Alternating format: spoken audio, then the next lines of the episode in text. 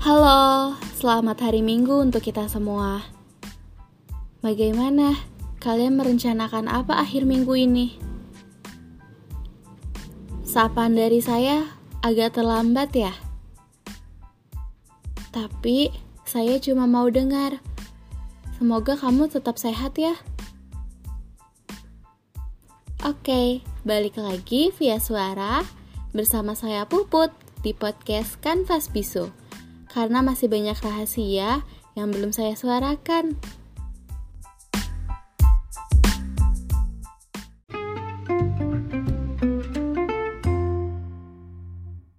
Selamat datang di episode 6 Canvas Bisu.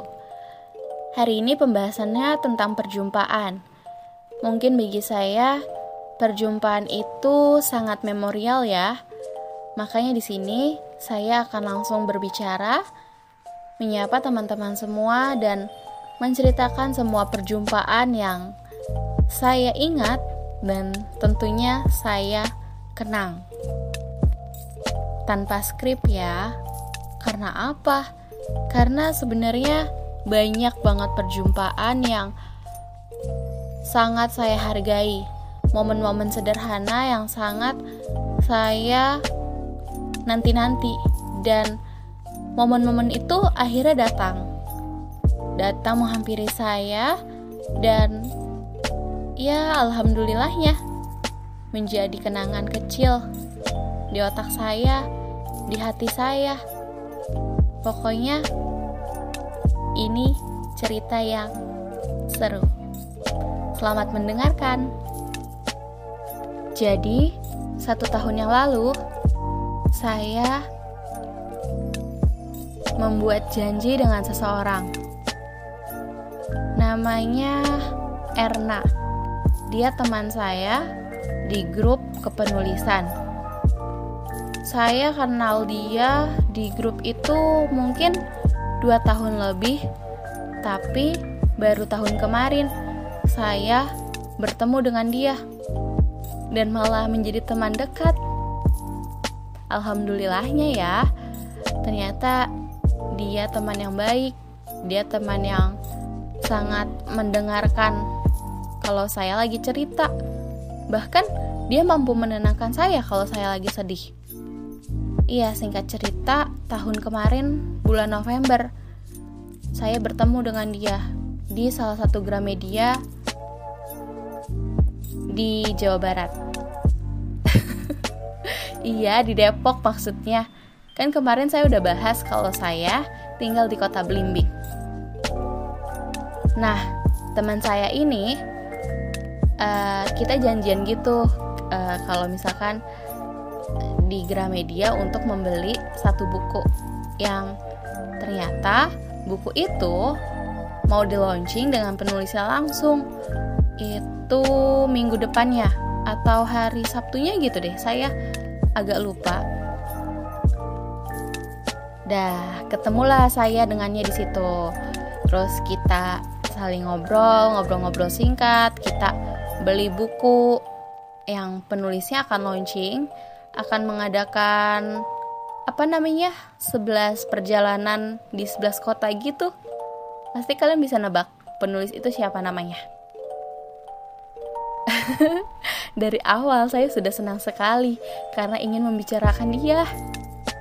Semoga dia tidak dengar podcast ini ya. Widih, kalau dia dengar, saya akan sangat beruntung. Saya cuma satu orang di antara ratusan orang yang datang saat itu. Kami berdua akhirnya membuat janji lagi untuk bertemu di Gramedia acara launching buku 11-11 itu. Ya, masih belum bisa nebak itu bukunya siapa. Buku versi eh buku dengan album loh. Lagunya aja masih saya ingat. Sampai sekarang. Ada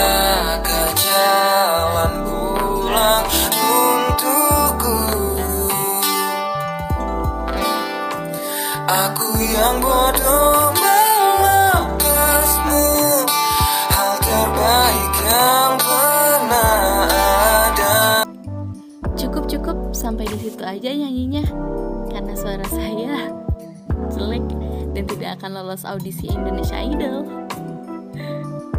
Oke, okay, uh, eh, karena ada launching di Gramedia Depok, kami berdua membuat janji akhirnya.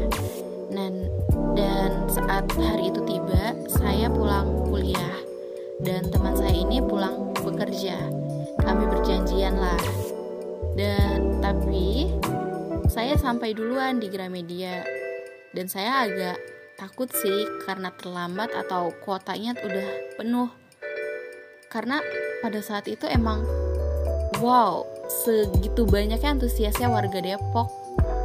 Dan sebenarnya ini pertemuan perjumpaan kedua saya dengan Bung Firsa Besari. Karena sebelumnya saya datang ke launching bukunya yang judulnya itu Arah Langkah. Kalau itu ada di lantai dua launchingnya dan itu tuh ya lumayan lah dingin gitu. Dan sebenarnya tidak terlalu ramai. Dan yang album ini album buku 1111 wow gila sih dan akhirnya kami berdua antre di parkiran tuh. Parkiran atau basement ya? Terserah kalian deh mengartikannya apa. Kami berdua antre dan ternyata kami dapat di urutan 200 lebih kalau tidak salah ya. Dan itu cukup memakan waktu sih lama banget nungguin beliau datang terus nungguin. Pokoknya itu gitu deh banyak banget halangannya. Saat hari itu saya rasa juga kurang maksimal gitu. Karena kondisinya Bung Fiersa tuh baru turun dari gunung. Gunung apa ya? Saya lupa. Baru turun dari gunung dia langsung bela-belain untuk datang ke Depok banget sih sama beliau. Dan kondisinya emang saat itu kurang fit mungkin kurang istirahat. Seharusnya kan habis turun gunung ya istirahat gitu kan. Tapi ini enggak. Jadi dia langsung acaranya itu sampai malam.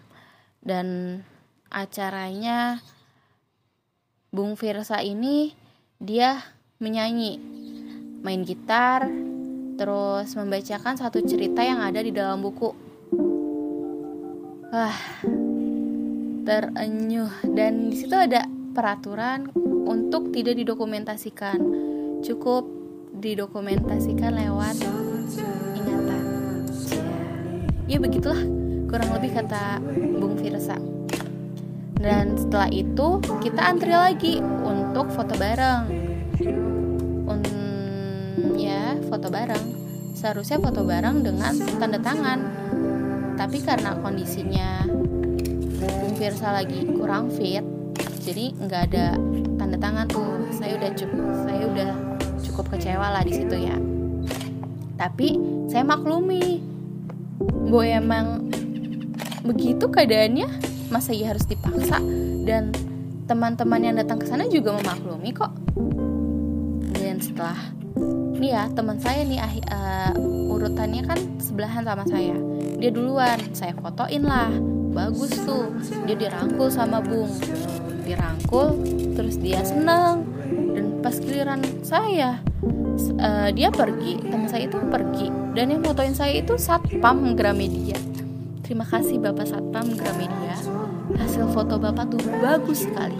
Saking bagusnya tidak jelas alias blur gimana rasanya? Cuma satu foto dan foto itu blur. Saat itu terus saya komen ke pak satpamnya pak ulang dong pak kata saya gitu kan.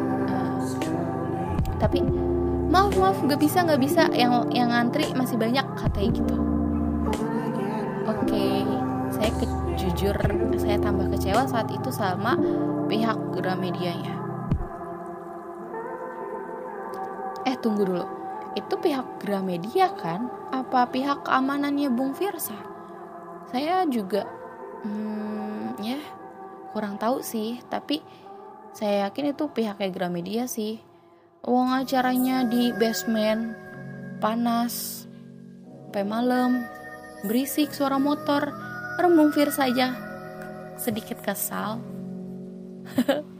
karena setiap dia lagi nyanyi motor keluar.